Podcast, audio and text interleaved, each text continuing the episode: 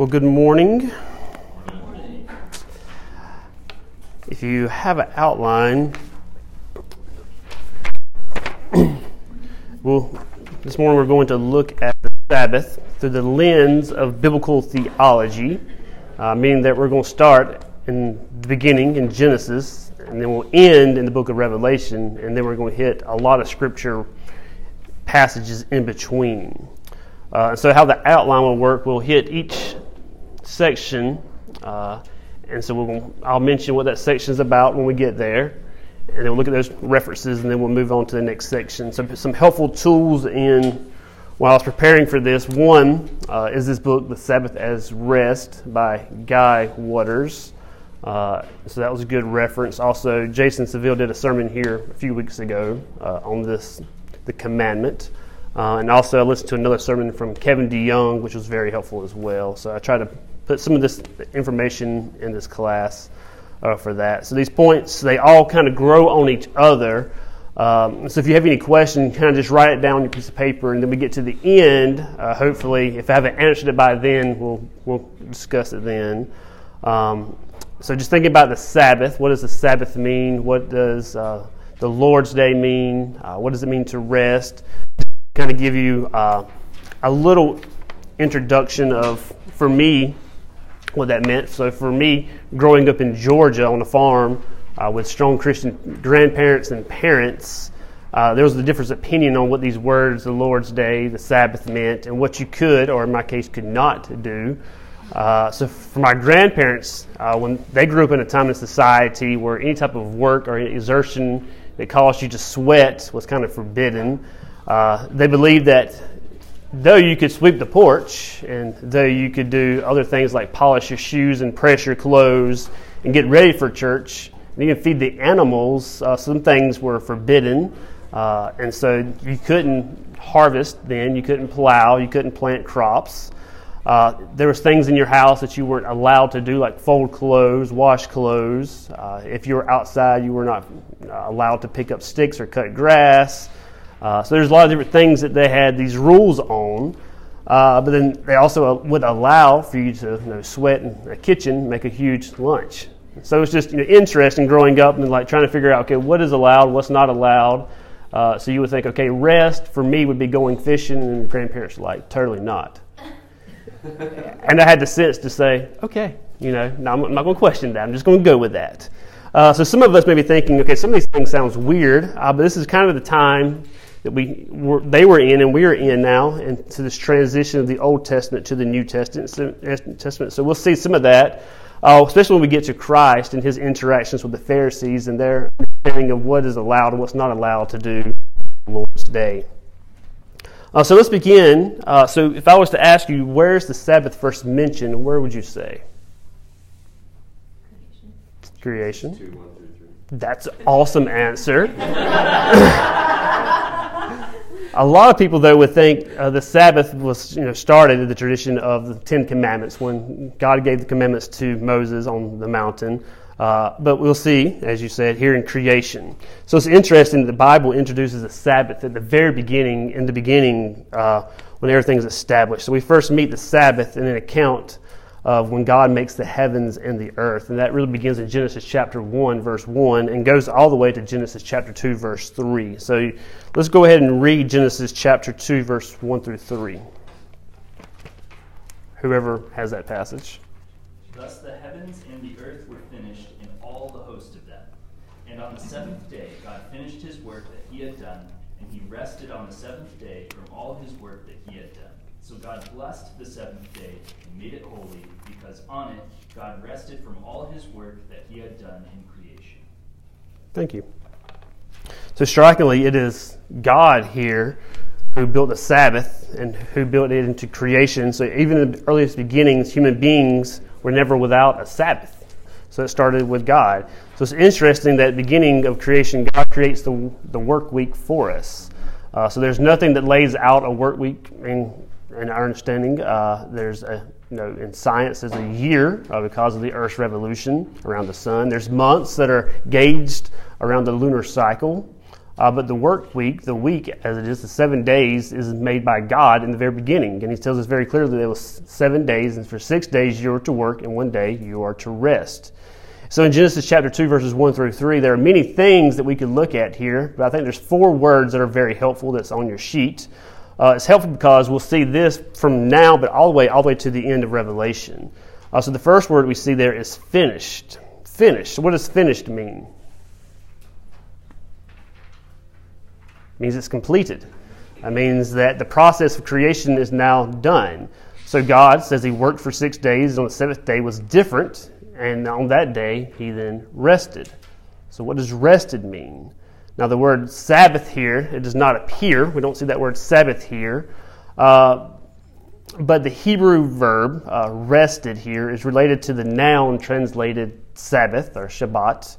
So here we have an implicit connection that's being established already between God's rest and what would later be called the Sabbath.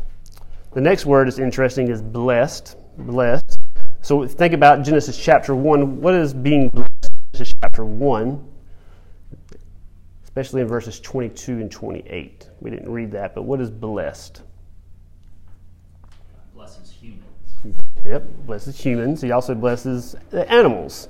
So the birds and the sea creatures were blessed, and also Adam and Eve were blessed. And so they were blessed to be fruitful and to multiply. So, what connection does this type of blessing here? Uh, by, how does it connect with the Sabbath? So, when God blesses the seventh day, He wants it marked by fruitfulness and by fullness.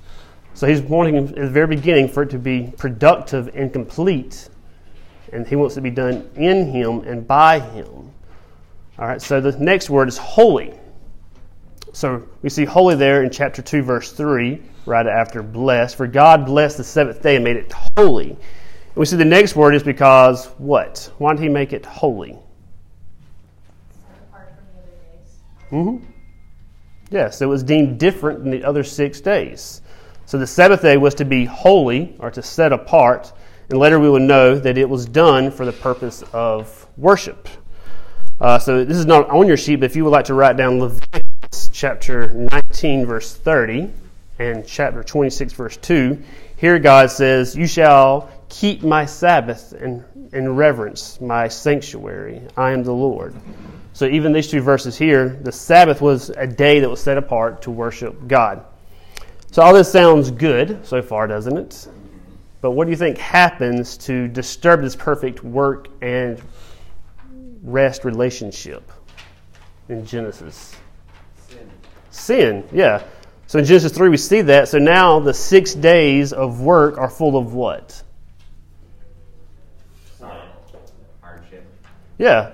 And so we think of that, and we, and we, you know, we, we see that as you know, work being harder, being more challenging, also in pain for women in childbirth, but also it had an effect on the Sabbath day as well. So because of that, the curse also affected the Sabbath day and our communion with God. So God created a Sabbath for rest obedience and Adam and also us through him sinned and failed to enter that everlasting week of rest, which was pointed to. And this is why Jesus had to come. This is why Jesus obeyed the law, fulfilled the Sabbath, and in his life and death and resurrection, he fulfilled it. So that's the first point of creation. So second point is law. So law. I think we already have three people reading these verses. So the law, if you'll go to the first reference there in Exodus. So in Exodus,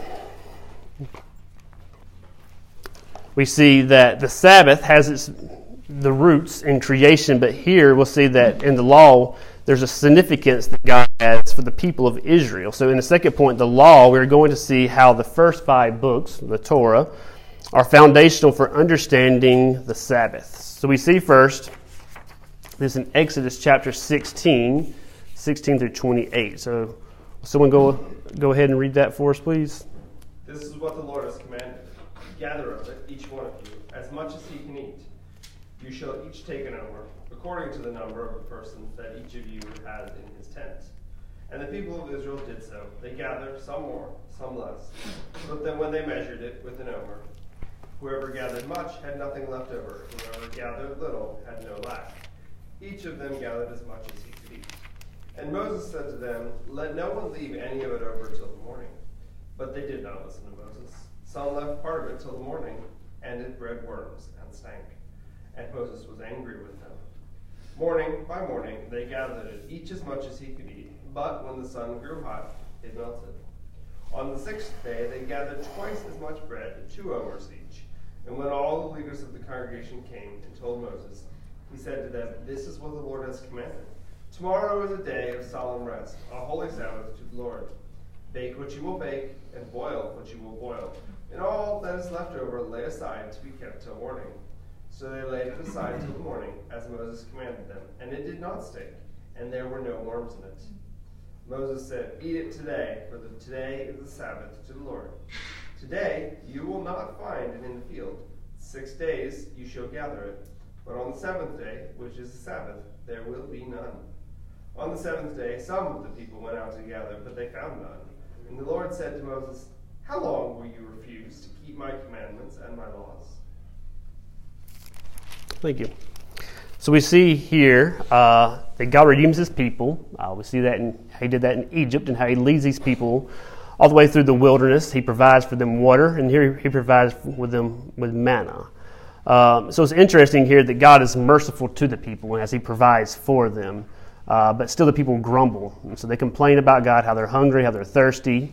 Uh, he provides for the manna here that we see. But what is so as God is instructing Moses here uh, to the people, what does he tell the people to do? And what's he tell them not to do?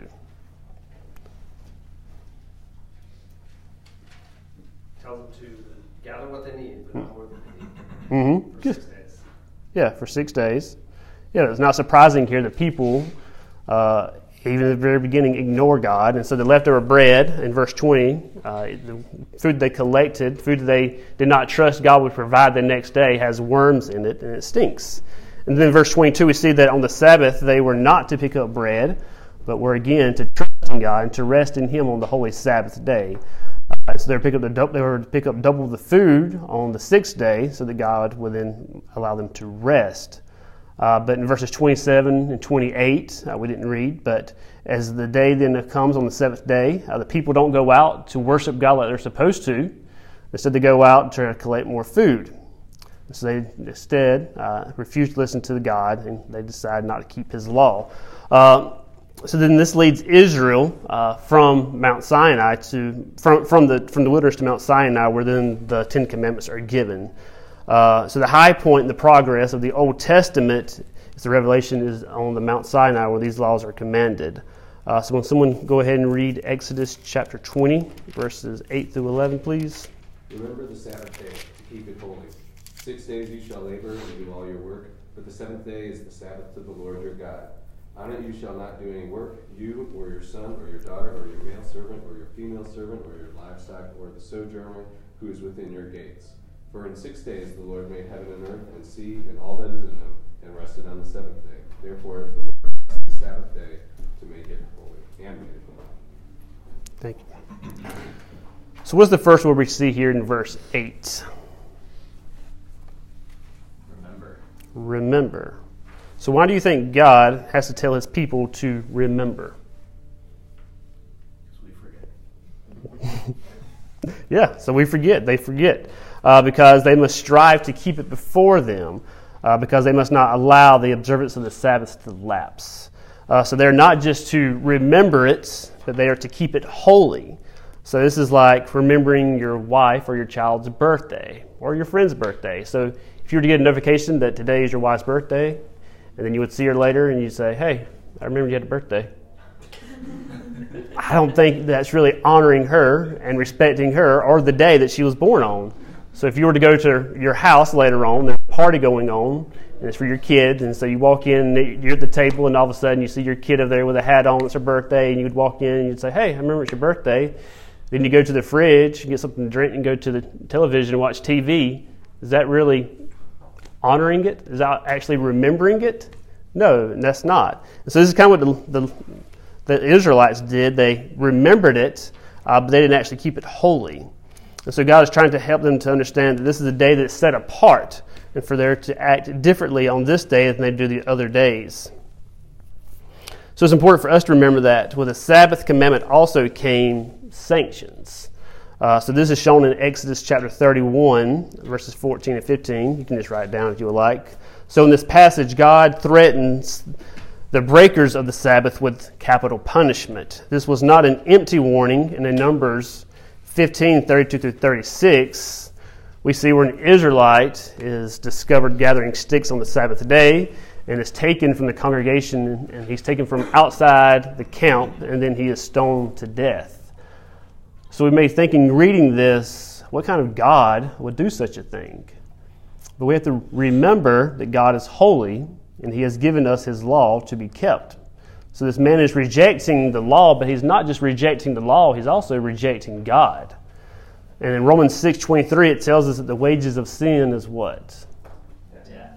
Yeah, death. So God was teaching his people then and now that sin, that any sin is against him.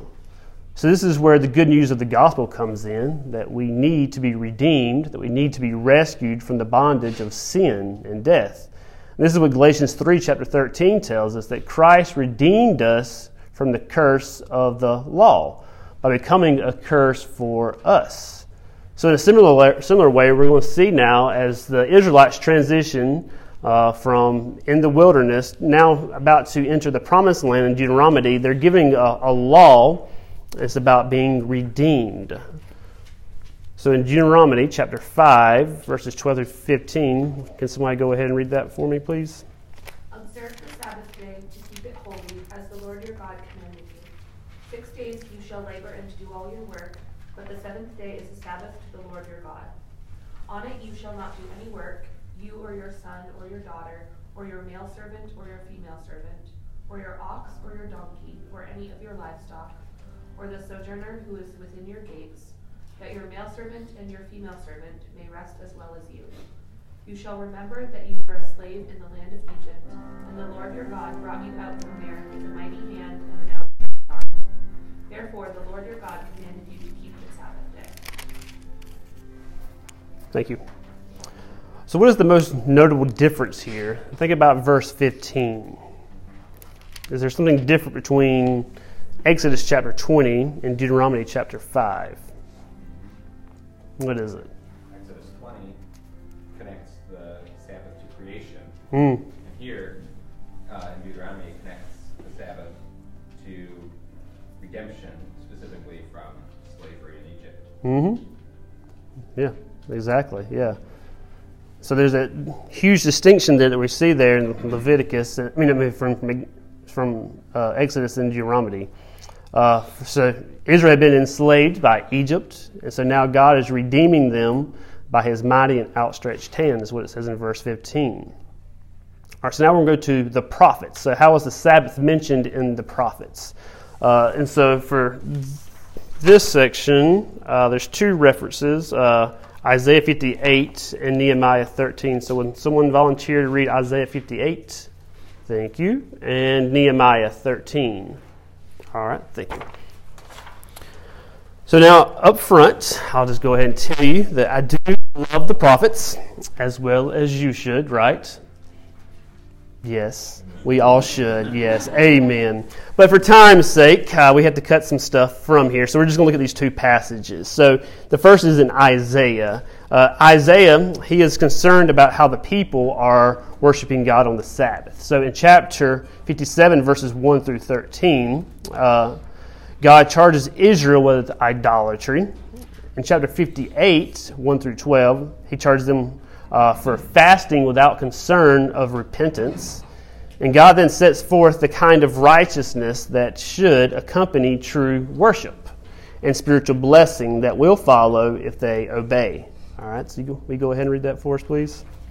If because of the Sabbath you turn your foot from doing your own pleasure on my holy day, and call the Sabbath a delight, the holy day of the Lord honorable, and shall honor it, desisting from your own ways, from seeking your own pleasure and speaking your own word, then you will take delight in the Lord, and I will make you ride on the heights of the earth, and I will feed you with the heritage of Jacob your father, for the mouth of the Lord spoken.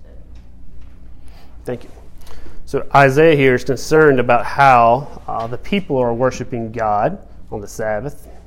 Uh, so, what word does God begin with here in verse 13? If. Yeah, so if. So, God challenges Israel to refrain from doing what they want to do. He charges them to not do what they, where they want to go, what they want to talk about on His Sabbath day. So, Israel has made the Sabbath uh, after their own joys after their own, their own pleasures. So instead, God is challenging Israel to honor and delight in His Sabbath day and to make it not their own. So God wants them to, and us to observe and pursue the Sabbath by doing what pleases God rather than what pleases us. So if they do that, God promises them promises them what in verse 14?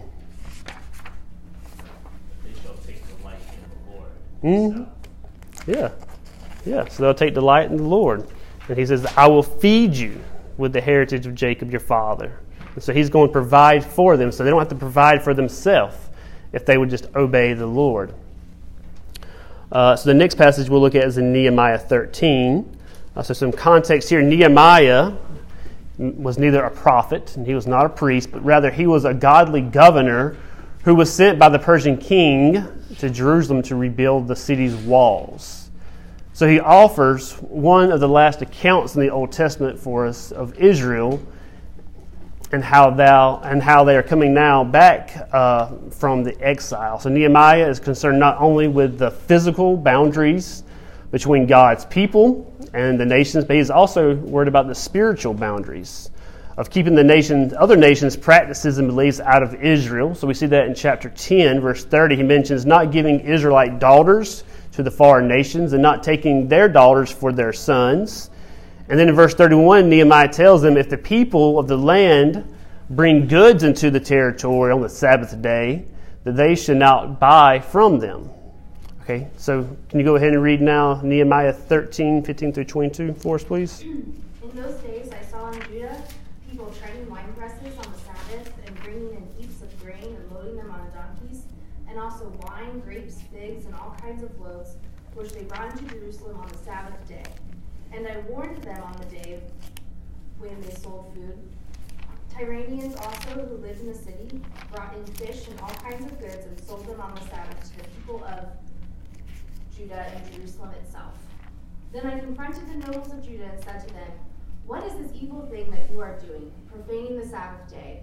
Did not your fathers act in this way and not our God bring all this disaster on us and on the city? Now you are bringing more wrath on Israel by profaning the Sabbath. As soon as it began to grow dark in the gates of Jerusalem before the Sabbath, I commanded that the doors should be shut and gave orders that they should not be opened until after the Sabbath. And I stationed some of my servants at the gates that no load might be brought in on the Sabbath day. Then the merchants and sellers of all kinds of wares lodged outside Jerusalem once or twice. But I warned them and said to them, Why do you lodge outside the wall? If you do so again, I will lay hands on you. From that time on, they did not come on the Sabbath. Then I commanded the Levites that they should purify themselves and come and guard the gates to keep the Sabbath day holy. Remember this also in my favor, O my God, and spare me according to the greatness of your steadfast love. Very good. Thank you. Okay, so let's look at this passage here in verses. So, what do you see taking place first in verses 15 and 16?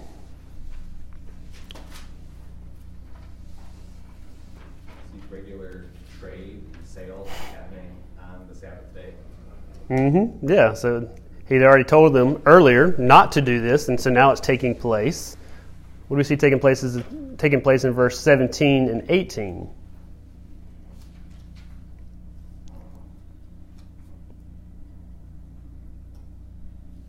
Nehemiah is is confronting the nobles, uh, the leaders of Judah, basically saying, "What are you doing? Mm-hmm. You know better. Mhm. Why are you doing this?" Mm-hmm. And who's he mention? Who did this already? the ancestors.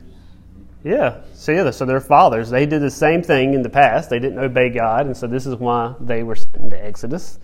Uh, this is why they were in the wilderness for so many years, and so now this is the same thing that's taking place, and why his own people now were in exile because they would not obey the Lord.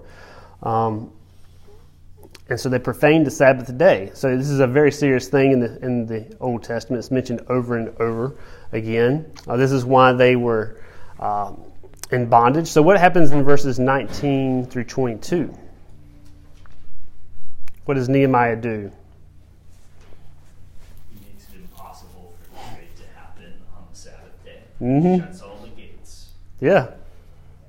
So he takes some physical safeguards here for the Sabbath so that goods would not come into Jerusalem. And what does he even tell the, the, Levi, the Levites? He tells them to purify themselves and to guard the gates, to keep it holy. Uh, what's interesting here is that physical force was needed uh, to keep the people holy, but these measures could not control what? The heart. The heart. Yeah, the human heart. So the human heart, even after all these commandments, were still wicked. So this shows that as the Old Testament now is coming to a close, so is the unrealized fulfillment of the Old Testament's prophecies of a spiritual rest, a spiritual restoration. So this longing for hope uh, is what the people wanted, but they didn't actually receive it. And so now we come to the New Testament, and, and here we'll see how Christ uh, was promised long ago that someone would come and to fulfill this law. Someone would give us a complete rest. So that's in Christ. Uh, so if we look at this section, um, we have four references. Can someone read and find Luke 4? Thank you. Mark chapter 1. Thank you. Matthew chapter 23. Thank you. And then Matthew 27. Thank you. So we're going to go through these a little more quickly so that we can have time for discussion uh, and application. So uh, in this section, we're going to look at what the gospel tells us about the Sabbath prior to Jesus' resurrection. So this is just when Jesus comes on the scene and how he lives his life before his death and resurrection. So this is because the ministry that Jesus has it is very, uh, he's coming to fulfill the Mosaic law, to fulfill the Mosaic covenant. And so he prepares for the dawn of the new covenant that is to take place in his fulfilling of that in his life and death and resurrection. Uh, so let's look at Luke chapter 4 first. So Luke 4, 16 to 21. And he came to Nazareth, where he had been brought up, and as was his custom, he went to the synagogue on the Sabbath day, and he stood up to read. And the scroll of the prophet Isaiah was given to him. He unrolled the scroll and found the place where it was written. The Spirit of the Lord is upon me, because he has anointed me to proclaim good news to the poor. He has sent me to proclaim liberty to the captives and recovering of sight to the blind, to set at liberty those who are oppressed, to proclaim the year of the Lord's favor. And he wrote up the scroll and gave it back to the attendant and sat down, and the eyes of all in the synagogue were fixed on him. And he began to say to them, Today this scripture has been fulfilled in your hearing.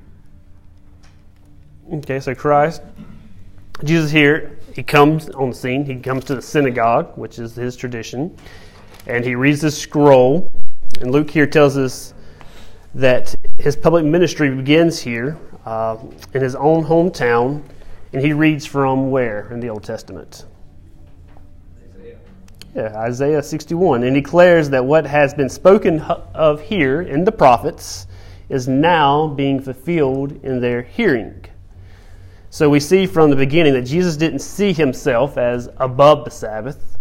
He does not see himself as above the Mosaic law, but rather he comes to observe it and to fulfill it. And so I think that was one thing that was interesting in reading this. I just kept thinking, uh, maybe the, the background that I grew up in, I was just thinking, okay, Christ was better than that. He, he came and he was above that, but that's not the point. He came and he observed it to the T and he fulfilled it. And so that's what we will see here in Mark chapter 1 and some of these other references. So, Mark chapter 1. Okay, uh, Mark chapter 1, starting in verse 40. A leper came to him, begging him, and kneeling, he said to him, If you choose, you can make me clean. Moved with pity, Jesus stretched out his hand and touched him, and said to him, I do choose, be made clean. Immediately the leprosy left him, and he was made clean. After sternly warning him, he sent him away at once, saying, saying to him, If you say nothing to anyone, but go show yourself to the priests and offer for your cleansing what Moses commanded as a testimony to them. But he went out and began to proclaim it freely and spread the word, so that Jesus could no longer go into town openly, stayed out in the country, and people came to him from every quarter. Okay, thank you. So, what do we see here taking place?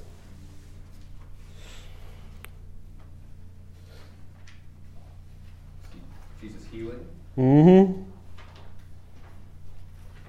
Yeah, so he, so a leper uh, wants to be clean. It says, "If you will, you can make me clean." Verse forty-one, Jesus is moved with pity, so he stretches out his hand, he touches him, and says, "I will be clean." And I think usually that's as far as I get into that. Uh, but one of Jesus' first miracles here uh, is taking place is the healing of the man. And so the legal background, what's taking place here, it goes back to Leviticus chapter 14, uh, verses 1 through 32, where God, uh, through Moses, gives the priest directions regarding people who have been cleansed of leprosy. So this offering here that Jesus is talking about is a proof to them that this man has been healed physically. Uh, and this shows that Jesus' ministry here is taking place not just on his own initiative, but it's taking place under the Mosaic covenant in such a way that he, Jesus here is honoring it. So he's honoring it to a T what the Mosaic law, what the Mosaic covenant was to talk about. So this is important because it's by these same lines that Jesus would bring the law to fulfillment. What does Matthew 5:17 say? I don't I didn't ask anybody to read that, but does anyone know? Matthew 5:17. The one about not setting aside the law but fulfilling the law. Yeah, yeah. So he didn't come, you know, to do away with the law. But he came to fulfill the law.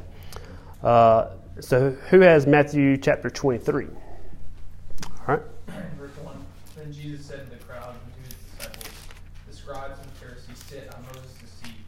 So do and observe whatever they tell you, but not the works they do.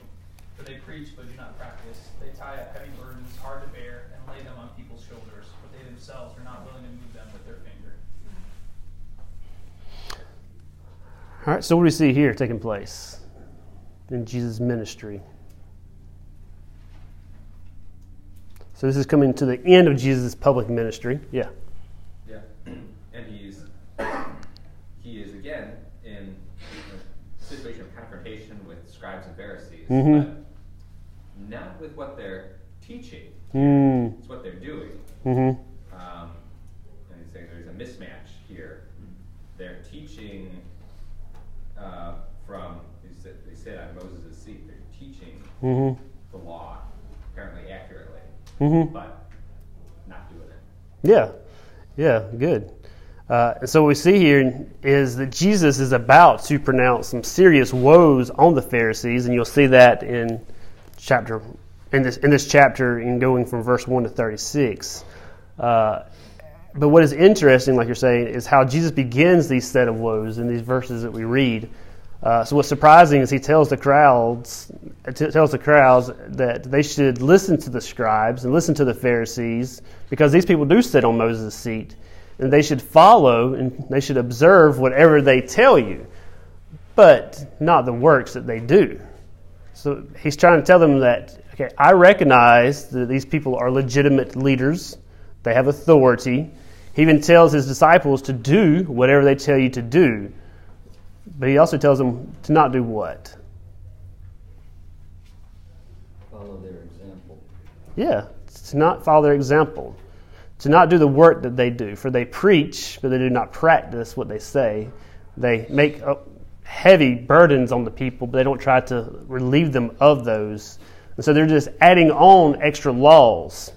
Uh, so what we see is that even though Jesus disagreed with how the Pharisees and the scribes taught, he confirms that he was consciously conducting his earthly ministry under the Mosaic covenant. And so he came to fulfill that. And so he is uh, obeying that. So now we see at the end of the death of Jesus, we have one passage to look at. Uh, this is in Matthew chapter 27. And behold, the curtain, the curtain of the temple was torn in two from top to bottom, and the earth shook, and the rocks were split. The tombs also were opened, and many bodies of the saints who had fallen asleep were raised. And coming out of the tombs after his resurrection, they went into the holy city and appeared to many. When the centurion and those who were with him, keeping watch over Jesus, saw the earthquake and what took place, they were filled with awe and said, Truly, this was the Son of God. Truly, this was the Son of God. Thank you. So there's two points. There's a lot of points we could talk about. I mean, we can have a whole sermon on this, but there's two points that are interesting and worthy of note here. Uh, the first, what happens to the curtains, the temple curtains? Get torn. Mm-hmm. Yeah. Yeah, so the, the curtains that were dividing the holies of holies and the holy place is torn. They're torn in two from top to bottom. Uh, so this tearing here is not just a human tearing, it's a supernatural manifestation of God's work here. And so what's interesting is he is signifying here that at the death of Christ, the temple that you know they were to worship in, with all of its sacrifices, with the priest and all the cleansings that was important that Christ had already talked about, that we just read about, that all these things now have been brought to an official end in the history of redemption. And so we know later on this will physically take place when the Romans come in. But spiritually, here we see that there's an end of all those things. Uh, so the second thing is saying that the physical temple has served its purpose. Uh, so from this point forward, how are sinners then to approach God? Through the Lord Jesus Christ. Amen. Yeah. So, yeah, so now we are to approach God through the finished work of our high priest, Jesus Christ. So, not through a priest anymore, not through sacrifice anymore, not through making different types of offerings and purifications, but through Jesus Christ and his finished work on the cross. All right, so we go to our next to the last section, trying to speed us up. Um, in this, we have four passages. So, someone, someone take Acts chapter 20. That's one verse, so it's easy. All right. 1 Corinthians 16. Thank you. Hebrews chapter 10. Thank you, sir. Revelation chapter 1. All right.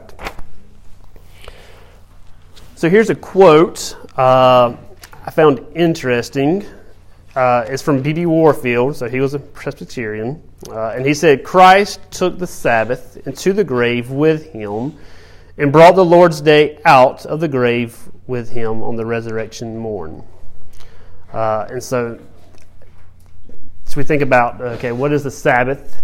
How is it different than the Lord's day? So we're going to look at some one passage that describes the Lord's day, but we, we see that there's some continuity, some things that were taking place in the Sabbath that carry over.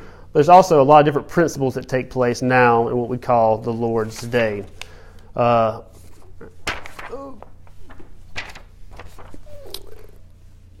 So now in this section, we are to look at the New Testament Sabbath in the period of history between now Jesus' resurrection and his ultimate return. So the Gospels relay different stories of Jesus, but they all are united in reporting that Jesus rose from the dead on the first day of the week. So now, what has changed, according to the New Testament writers, is the particular day on which believers assemble now to worship God. So, from creation until the resurrection, God's people were called to worship on the seventh day, I mean, on the Sabbath day. Uh, and now we see this transition taking place of worship taking place on the first day of the week. Uh, and so we see that this is taking place, and the people, uh, this begins, you don't have this in your notes, but we, see, we see four uh, different appearances of why this was taking place. And so if you just want to jot this down, uh, the first we see where the resurrection takes place is in John chapter 20, verse 1. That's when uh, the tomb is empty, and it talks about on the first day. So that's chapter John chapter 20, verse 1 describes Christ being raised from the dead. Uh, the second appearance takes place in John chapter 20, verses 19 and 20. Uh, the third appearance is in verse 26. Thus, it is the first day of the week again. So, Jesus, just one week after Jesus' first appearance to the disciples, now he's appearing to Thomas uh, there. And the fourth is in Luke chapter 24, verse 13. Uh, this is where Jesus walks with his two disciples from Jerusalem to Emmaus, and he shares with them something neat uh, in Luke chapter 24, verse 20, chapter 24, verse 27. Uh, you don't have to go there; I'll read it for you. But there uh, it says, "Then in, then beginning with Moses and all the prophets, he interpreted to them in all the scriptures as things concerning himself.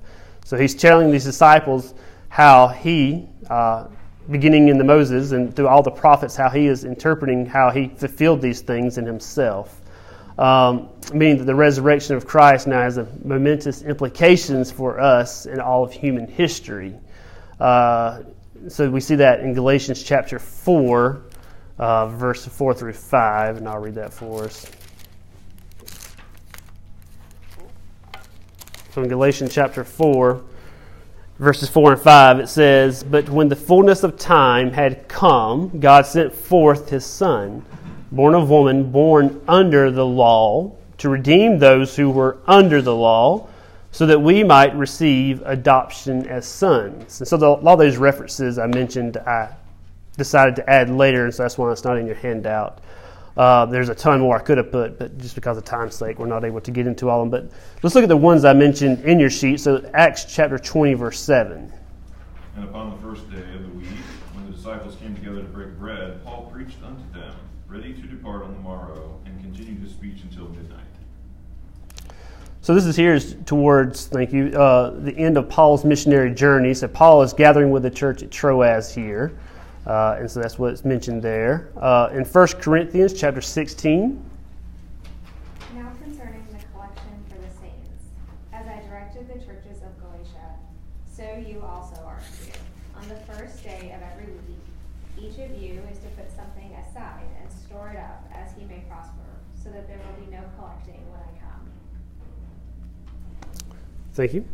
So, here the main emphasis of this passage is the collection of money that's being taken up for mostly the Gentile churches to send to the Jewish church. Uh, and so Paul's writing that. But what's interesting uh, is he doesn't make much of, doesn't make a big deal about the scheduling of the day when they're to do it. He just says what? He says on the first day of every week. So he's like it's obvious these people should have a pattern of these churches the meeting on the first day. Uh, so Hebrews chapter 10, 23 through 25. Let us hold fast the confession of our hope without wavering, for he who promised is faithful. And let us consider how to stir up one another to love and good works, not neglecting to meet together as is the habit of some, but encouraging one another, and all the more as you see the day drawing. Thank you. So this is a verse we often hear uh, mentioned, uh, but what do we not see here? What's not mentioned? Prescribed day. Yeah. So prescribed day is not mentioned, but what do we see? Meet regularly. Say it again, sorry. To meet regularly. Yeah, yeah, to meet regularly, to stir each other one another up in love and good works, not to neglecting to meet together as the habit of some. So it seems like even in this point, there was a habit already taking place that people were not meeting together. All right, so now let's look at our last passage uh, in Revelation chapter 1, verses 9 and 10. I, John, your brother and partner in the tribulation and the kingdom and the patient endurance that are in Jesus, was on the island called Patmos on account of the word of God and the testimony of Jesus. I was in the Spirit on the Lord's day, and I heard behind me a loud voice like a trumpet. Thank you. So the book of Revelation opens with the Apostle John. He's in exile on the island of Patmos, and he hears a voice and then sees a vision of the exalted Christ. That's in verses 12 through 16. Uh, all this takes place while he was in the Spirit on the Lord's day, it says. So, this expression, the Lord's day, is otherwise not mentioned in the New Testament, like I said, but although later Christians would pick up on this phrase and designate it Sunday as the weekly day that Christians are to gather together to worship. Uh, so, thinking about Lord, is there something else that Christians now partake in that has the name Lord in it? We may do this today after the service. The Lord's Supper, yeah. So it's the Lord's Supper. So this day is similar to the Lord's Day in that both donate, denote possession. Uh, in other words, the supper, the Lord's Supper, or the Lord's Day, in view here, is that belongs to the Lord. So he lays claim to it, to the meal, and he lays claim to the day. So it's his day, it's his meal. All right, so let's do some practice here. So let's look at some application. There's three that I mentioned here. Uh, there's plenty more.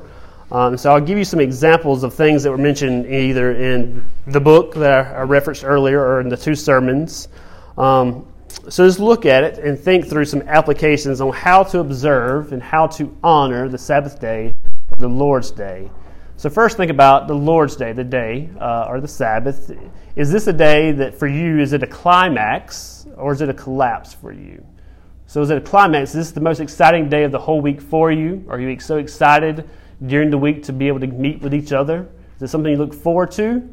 Or is it the collapse? Like Friday's my day. It's the day that I'm done with work. Now I can go meet my friends and do this and that. And I'm so excited for Friday. And then Saturday's great as well. Yeah, and Sunday's coming. I need to get some sleep, but I probably will stay up really late, and I'll be tired during the service. And then, as you're here the, during the service, think about okay, with tomorrow's the work week, it starts, and then you start getting depressed. So it's Sunday. it's Sunday. Is it the climax in your life, or is it the collapse?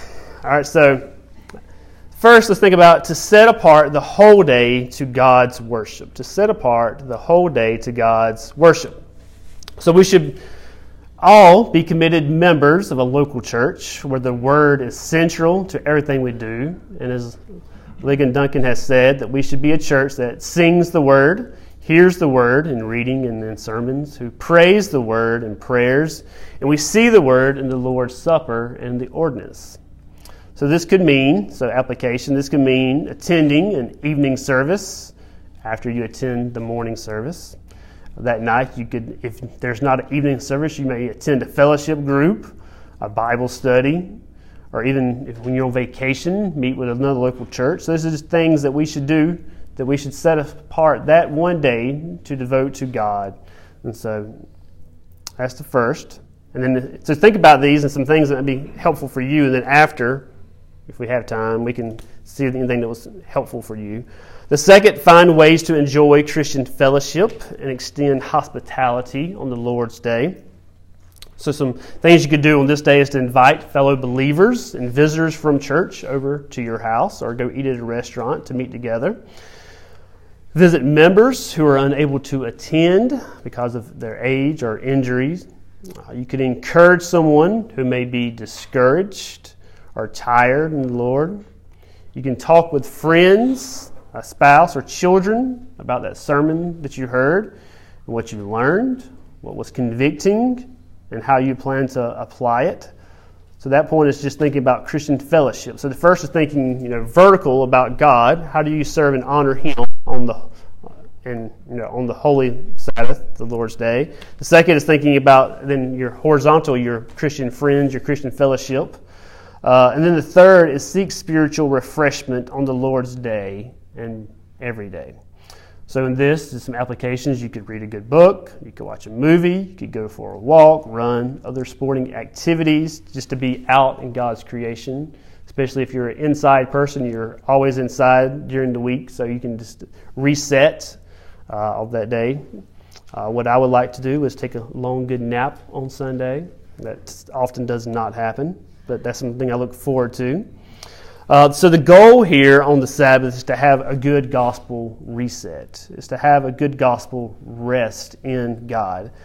And so we need this more than most of us would like to admit. We run very hard here in this area. We try to achieve a lot of things in our own power and our own strength.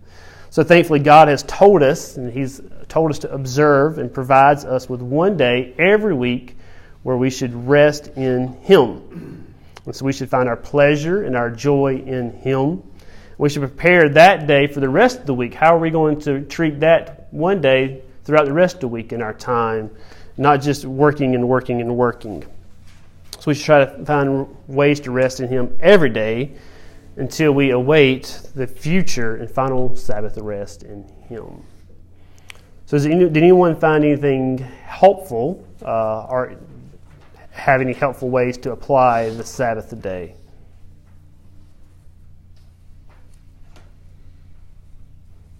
Yes. One thing that stood out to me from that Exodus, the first Exodus passage, mm-hmm. 16, um, is that the Israelites worked twice as hard on the day before the Sabbath so Mm. that they were prepared to observe the Sabbath. Mm. Um, and I, so I grew up Sabbatarian, Mhm. observing Sunday as a day of rest, and my, it still binds my conscience. I, I see Exodus 20 points to creation. Mm-hmm. Um, and so, but my, my whole life as people have like reflected back to me that I'm not working on Sabbath, it's always like, I wish I could do that too. And I'm Mm. like, you have no idea how hard I work Uh-huh. the rest of the week so that I can rest on Sunday. Mm. In law school, I think the Sabbath saved my life, right? I Mm. would it, it just, it made me stop and rest. If I thought I Mhm. had a choice, I wouldn't have done it. Yeah. Um, but that meant that when my friends were like you were saying, like crashing Friday night and partying on Saturday, I was Uh-huh. studying. Mm. But anyway, so that Exodus passage just hit me funny of like, oh, they're they're doing twice as much work to collect their food on Saturday so that they can rest Sunday. So it, I mean, it involves planning too. Like, Mhm, make yeah. Sure, I run my errands that I need to on Saturday, so I don't on Sunday. But anyway. Yeah, that's you know, great. Um, I find huge blessing in that. Mm-hmm. But anyway, one question I would have was how Mhm. would you apply this to somebody who lives in a country where the rhythm of work is Mhm. not to have like a weekend that covers Sunday. Like we had friends who lived in Dubai for a year. Mhm. It was just the reg to go into the workplace Mhm. on the Lord's Day. Mhm. Um, how would you apply this? Yeah, it's it's challenging. Uh, my wife and I lived overseas for four years in a country that their their day of worship was Friday, um, and so we actually worked on Sunday, uh, which was very challenging uh, at first. Just thinking through that process. Okay, how, how do we? We're working now on what we typically would consider the Lord's Day, but we were in a different context um, also, and so we would try to find a day to rest as Christians, but also we tried to find ways um, to worship together. So we would do that on a different day with other Christians. And so it's very important, even if you, you, you can't do it on the Sunday, to at least find a day to worship together so that whatever day it is that you're, you're treating it differently than the other six days that God has commanded you to work. And so we are commanded to work hard six days a week and then also to have a day of rest and worshiping God. Um, so I think it's, it's just important to find that day when you can separate yourself from what the tr- typical tradition, the normal culture lays upon you. Yes. One thing connected to that, you can correct me if I'm wrong about this, but I think Acts 20 verse 7 says that Paul was preaching in the evening Mhm. on the Lord's Day. Mhm. And so it might even be that the early Christians were dealing with the exact same thing Mhm. because who said that they got Sundays off, right? Yeah. And and so this has been like a thing since the church has begun, and it seems that Christians dealt with it by gathering at a time when, where they could, Mhm. and were like because they couldn't change their work lives, Yeah. or like maybe some of them were servants or slaves, and so they Mhm. gathered when they could and worshiped the Lord when they could, and set aside time even if it meant. Paul was preaching to them until until they all got really tired and the guy fell out the window. That is true. That's what happens sometimes here. With certain pastors. Uh, yes, and that's good, and that's also good to remember. Like the persecuted church, I mean, so they're they're in places that they can't gather, uh, and so it's not something they're sinning because they're not gathering. I think it's because they're just not able to, and so they would love to gather. Um, and so that's a time for us to pray for those who, situations, but also to be very uh, rejoicing that we have the opportunity not take it lightly. Um, so let's close in prayer, and then if there's more questions, yeah. Sorry. No, you're good. Was- You're one of those pastors. I saw Garrett had a picture of Simeon the other night at Good Friday service. I put him out cold. Only 20 minutes. Still up. Um, um, any any thoughts? So, I mean, you, you've got you've got little kids. Uh-huh. Um, for people who are like, man, Sundays do not feel restful. Uh, even coming to church is really hard Mhm. um, in various seasons of life for different reasons. So, help pastor those of us, you know, or people are people who know that season's coming, Mhm. uh, how, how to think well about that whenever, and even even coming to, to worship is Mhm. uh, feels pretty could feel taxing or doesn't feel restful Yeah. in that sense. Yeah. Yes, I think I think it, kind of like what we were saying earlier. It's very helpful if we if we work our whole the seven days of the week that we have into maximizing the Sunday. Uh, and so a lot of people spend their day on Friday and Saturday just grinding, uh, and so they're exhausted. Uh, so they go to bed late on Saturday, and so naturally on Sunday morning you're already tired. Uh, so I think it's very helpful if you can think of okay, what are some good routines you can set for your family on Saturday so that you can go to bed at a decent time, so that you can get up early uh, and have breakfast, but then also prepare your kids for what's about to take place.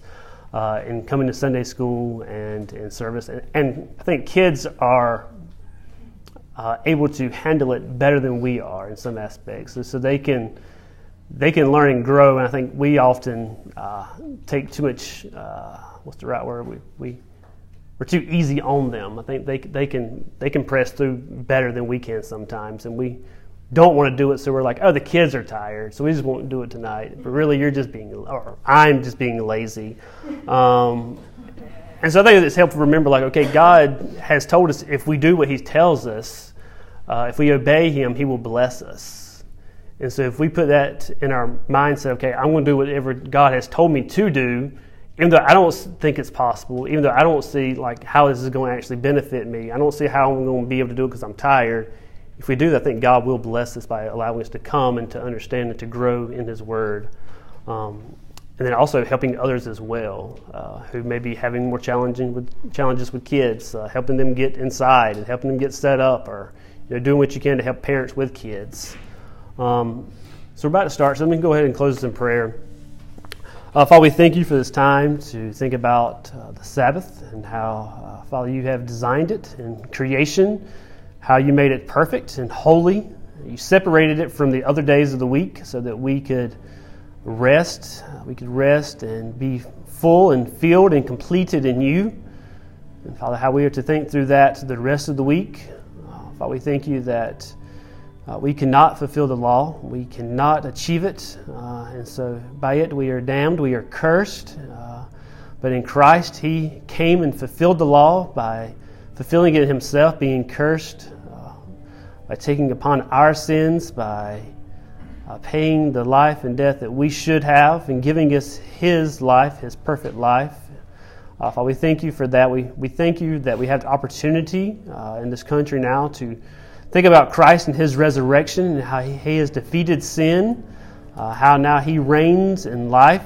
Uh, Father, we pray that you'd help us to see these things as we now meet with our brothers and sisters, that we would hear the word uh, preached, that we would be uh, hear the word in prayers and music and just cheer. Uh, and there'd be a new refreshing day as we think about the Lord's Day. We think about this on Easter. In Jesus' name we pray. Amen.